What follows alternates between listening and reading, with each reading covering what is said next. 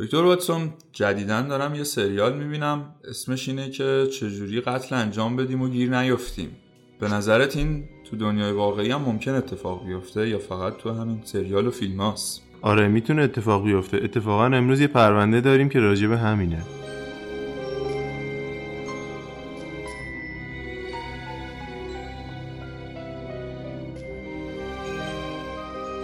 بچه ها خوش اومدید به فصل جدید شلوک تاک. با یه قسمت جدید اومدیم خدمتتون. من شلوک هومز و دکتر واتسون. می‌خوام یه پرونده امروز راجع به یه قاتل آلمانی بررسی کنیم که هیچ وقت گیر نیفتاد. که خب این عجیبه دیگه. چجوری؟ ما می‌دونیم که اون قاتل اما هیچ وقت گیر نیفتاده. پس یعنی همه می‌دونن دیگه. چجوری این اتفاق افتاده شلوک حالا آخر داستان بهش می‌رسیم دیگه که چی شد که این قاتل هیچ وقت به زندان نرفت. ماجرای ما از یه خانواده شروع میشه دکتر واتسون. یه خانواده ای تو مادرید که یه زن و شوهری بودن حدود سال 1980 1981 که دو تا دختر داشتن به اسم حوزفا و کارمن. شروع اتفاقات از کجا؟ از اینجایی که خب این خانواده طلاق می‌گیره. و جدا میشن از نمی‌تونن سرپرستی خوبی برای بچه ها فراهم کنن. برای همین یکی از خواهرها جوزفا تصمیم می‌گیره که بره با مادر بزرگش زندگی کنه. و کارمن هم از اون و تصمیم می‌گیره که بره مدرسه شبانه روزی. مدرسه شبانه روزی تو اروپا مدرسه ایه که شما هم توی زندگی می‌کنید هم درس می‌خونید. یعنی خوابگاه و امکانات زندگی هم اونجا هست. زندگی و تحصیل با هم یکی میشه. حالا دکتر تو ترجیح می‌دادی بری پیش مادر بزرگت یا بری مدرسه شبانه روزی؟ باید دید اون مدرسه چجوریه دیگه امکاناتش. اگه خوب بود امکاناتش و با دوستای خوبی هم می‌تونستم پیدا کنم ترجیح می‌دادم برم مدرسه شبانه روزی. جالبه که دکتر واتسون این پرونده های جنایی که بررسی می‌کنیم همیشه توش طلاق یه نقشی داره حتی اگه غیر مستقیم باشه و خودش باعث اون جنایت نشده باشه. آره دیگه دقیقا. چون از بچگی یه سری اصول به بچه ها تعلیم داده میشه خب خانواده هم رکن مهمیه. بعد اینا بزرگ که میشن دچار مشکلات میشن. ولی خب همیشه ثابت نیست. ولی خب دلیل مهمیه. آره همیشه ثابت نیست اما مشترکه تو بعضی از پرونده ها حذفا که رفته بوده پیش مادر بزرگش زندگی کنه اونجا با یه پسری آشنا میشه به اسم آنتونیو که یه رابطه عاشقانه ای بینشون شکل می‌گیره. آنتونیو تو کار واردات سگ بوده از کشورهای مختلف به خصوص آلمان به اسپانیا. حذفا میاد که بعد از چند سال خواهرش رو ببینه کارمنو و سعی می‌کنه که کارمنو با یکی از دوستای آنتونیو به اسم مانوئل آشنا کنه. مانوئل یه مترجم آلمانی بوده که با آنتونیو همکاری می‌کرده. سگایی که آنتونیو از آلمان وارد می‌کرده و نژادشون ژرمن بوده یه سری راهنماهای تربیتی با خودشون داشتن یه سری کتابای تربیتی که به زبان آلمانی بوده و مانوئل اونا رو به اسپانیایی برای آنتونیو ترجمه می‌کرده. نکته جالبش اینجا اینه شرلو که این آقا یعنی مانوئل ماکارو ازدواج کرده بوده و سه تا بچه داشته و سنش هم چهل و خورده ای سال بوده. با توجه به این نکته ای که تو گفتی دکتر واتسون عجیبه که رابطهشون خیلی صمیمی میشه. یعنی تو مهمونی هایی که با هم می‌رفتن یعنی که هم آنتونیا بوده هم حذفا بوده اینا خیلی سریع رابطهشون با هم صمیمی و عاشقانه شده بوده. با توجه به اینکه مانوئل هم سنش بالاتر بوده هم زن و بچه داشته. خب عجیبه که انقدر زود این رابطه صمیمی بشه. آره خیلی جالبه شده که این دو نفر که هم اختلاف سنی بالایی هم دارن و تازه با هم آشنا شدن انقدر سریع با هم رابطه عاشقانه برقرار کنن. می‌رسیم به قسمتی که این داستان تاریک و ترسناک میشه. یعنی چی؟ یعنی جایی که کارمن خیلی اتفاقی و یهویی ناپدید میشه. دیگه هیچ خبری ازش نیست. نه خواهرش می‌دونه کجاست نه کسی از نزدیکانشون هیچکی نمی‌دونه کجاست. خواهرش هم پیگیری نمی‌کنه که ببینه چه اتفاقی افتاده. اینم باز نکته عجیبیه که خب تو اگه خواهر دیهون نیست چرا پیگیری نمی‌کنی؟ حالا شاید براش مهم نبوده خواهرش یا شاید یه ماجراهای دیگه ای است. حالا راجب این من یه تئوری دارم که جلوتر بهت میگم. بعد از چند سال نه چند روز نه چند ماه. بعد از چند سال یه پستکارد از کارمه می‌رسه به دست خواهرش حوزفا که میگه من بارسلونا هم و حالم خوبه و برای سفر رفتم اونجا. خب ماجرا مشکوک و شک برانگیزه که چرا بعد از چند سال اگر یه پستکاردی بهت رسیده شک نمی کنی چرا ناراحت نمیشه خب آره طبیعی آروم میشی. میگی اونجا بوده حتما برای تفریح یا سفری چیزی رفته بوده. بارسلون. اما خب چرا چند سال بعد به من اطلاع داده؟ اما بازم وظیفه پیگیری نمی‌کنه که ببینه چه اتفاقی افتاده.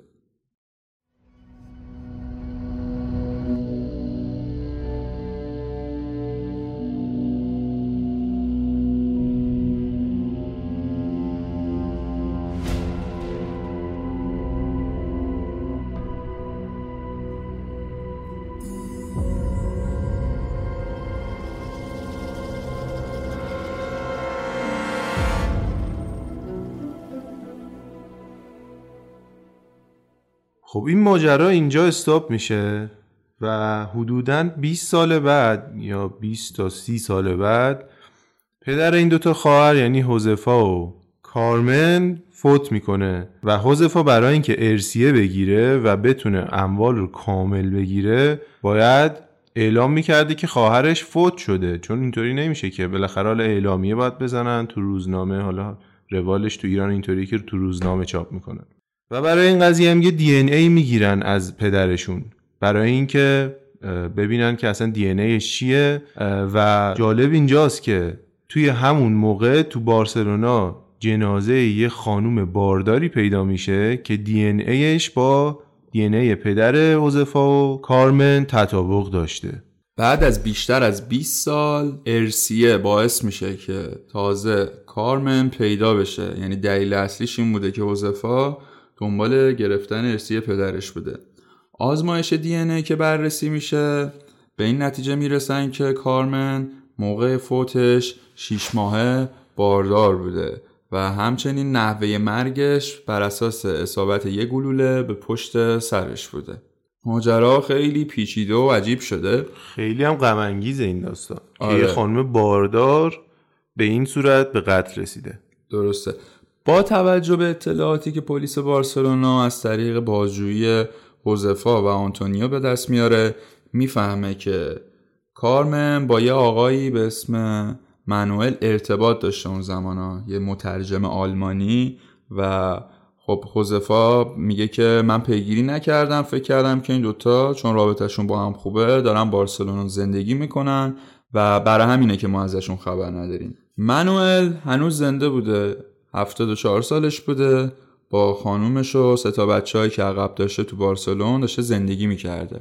دفعه اول که پلیس میره برای بازجویی کلا همه چی رو کتمان می‌کنه. میگه که اصلا من همچین خانومی رو نمی‌شناسم. شما چی میگید؟ من اطلاعی ندارم. آره هیچ اطلاعی نداشته.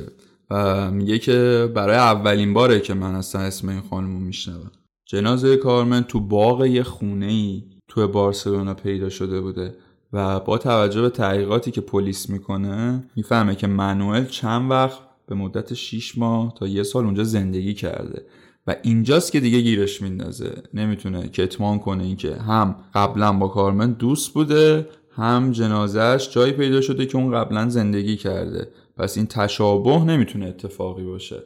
بار دوم که مانوئل با این اطلاعات جدید تو سال 2017 بازجویی میشه دیگه نمی‌تونه کتمان کنه که کارمنو نمی‌شناسه. میگه میشناسمش باش ارتباطی داشتم اما دیگه مجبور بودم برم خانوادم از آلمان بیارم. برای همین اونو ترک کردم و خانوادم از آلمان رو بردم تو همون خونه که باغ داره تو بارسلون زندگی می‌کردیم. اما چون هزینهش زیاد بود اونجا رو ترک کردم نمی‌تونستم زندگی کنم. یعنی هنوز باز قتل رو قبول نمی‌کنه. اما خب پلیس هم اینو نمیپذیره. شواهد همه گویا اینه که اون این قتل رو انجام داده و انگیزه کافی هم داشته دکتر. احتمالا به صورت ناخواسته تو این رابطه ها باردار شده بوده کارمن از مانوئل. و خب اونم نمی‌خواسته سرپرستی بچه رو به عهده بگیره یا شاید کارمن تهدیدش کرده بوده که به خانوادهش اطلاع می‌داده میترسیده خانوادهش از هم بپاشه. پس برای همین تصمیم می‌گیره که بکشتش. پلیس هم چون مدارک کافی رو داره تو دسامبر 2018 دستگیر می‌کنه مانوئلو. اما اینجا قسمت جالب داستان ما می‌رسه که خب خیلی هم عادلانه نیست که چیه دکتر؟ اتفاقی که گفتی شرلوک درباره یه قانون خیلی شاید حتی بگی مسخره است تو اسپانیا که اسمش وضعیت محدودیت یا استچو آف لیمیتیشنه این قانون میگه که اگر از یه قتلی 20 سال بگذره و شواهدی وجود نداشته باشه مبنی بر اینکه قتلی اتفاق افتاده دیگه قابلیت پیگیری نداره اصلا اون قتل. یعنی با توجه به این قانون شما تو اسپانیا اگه آدم بکشی فقط کافیه که 20 سال گیر نیافتی. دیگه بعدش مشکلی نداره. می‌تونی خود بری بگی که من کشتم. آره دیگه. تا جایی که ما می‌دونیم قانون الان اینطوریه مگر اینکه حالا عوض شده باشه. حتما یه دلیلایی برای خودشون داشتن اما بازم عادلانه نیست از هر طرفی آره. نگاه می‌کنی. یه سری گیروگورا داره این قانون که حالا احتمالا اونجا دیگه خودشون می‌دونن چجوری با این قانون کنار بیان. آره دیگه. حالا دادگاه که برگزار میشه چه اتفاقی میفته دکتر؟ دادگاه برگزار میشه و اینا خب چون 20 سال از قتل گذشته بوده میگن قابلیت پیگیری نداره. اما چون بحث یه جنین وسط بوده یه بچه ای که تو شکم یه مادر بوده و 6 ماهش هم بوده اون بچه اینجا میان دوباره پیگیری می‌کنن. ولی خب بازم این به نتیجه ای نمی‌رسه. آره دادگاه دومی هم که برگزار میشه وکیل مانوئل می‌بره داستانو. و به خاطر اینکه قتل خیلی قدیمی بوده ترجیح می‌دادن که دیگه پیگیری نکنن. البته خب دیگه اونم 75 سالش بوده دیگه وجودش تو زندان هم کار خاصی انجام نمی‌داده دیگه. حکم ابد می‌خواستن براش ببرن مثلا تا ده سال دیگه تش زنده میموند. آره. پس این داستان اینجوری پیش رفت که یه آدم یکی رو کش و زندان هم نرفت به خاطرش فقط چون 20 سال گذشته بود ازش. حالا دوی تو یادم تو گفتی یه تئوری خودت داری. خب می‌تونی اون تئوری هم به ما بگی ببین آره تئوری من این بود که خواهر کارمن یعنی حذفا اومده به خاطر یه سری نیتایی که داشته این کار رو انجام داده. یعنی خواهرش به قتل رسونده. حالا یا خودش یا مانوئل رو اجیر کرده که این کار رو بکنه که می‌تونه به خاطر ارسیه باشه. ولی خب با توجه به اینکه 20 سال بعدش ارسیه اومده دستش می‌تونیم بگیم که نقششون خوب جلو نرفته و نه نقشه براب شده. آره اینم یه تئوریه که میشه بهش فکر کرد. یعنی اینا با هم همدستی کرده بودن که بتونن کارمنو به قطع برسونن و خب کسی هم خبر نداشته دیگه. خیلی خانواده اصلی هم خودشون بودن. کسی نبوده که پیگیری کنه که. اما خب بحث نامه هم هست. اون نامه که اون وسطه شاید با تهدید کارمن نوشته شده.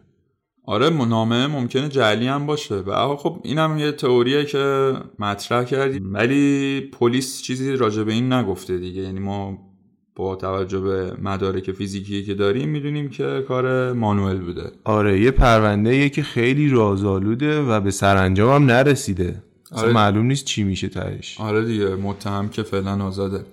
این بود قسمت جدید شیلوک تاک از فصل جدید امیدوارم که لذت برده باشید. اگه از برنامه های ما خوشتون میاد ما رو like کنید subscribe کنید و به دوستاتون معرفی کنید. باعث پیشرفت ما میشه.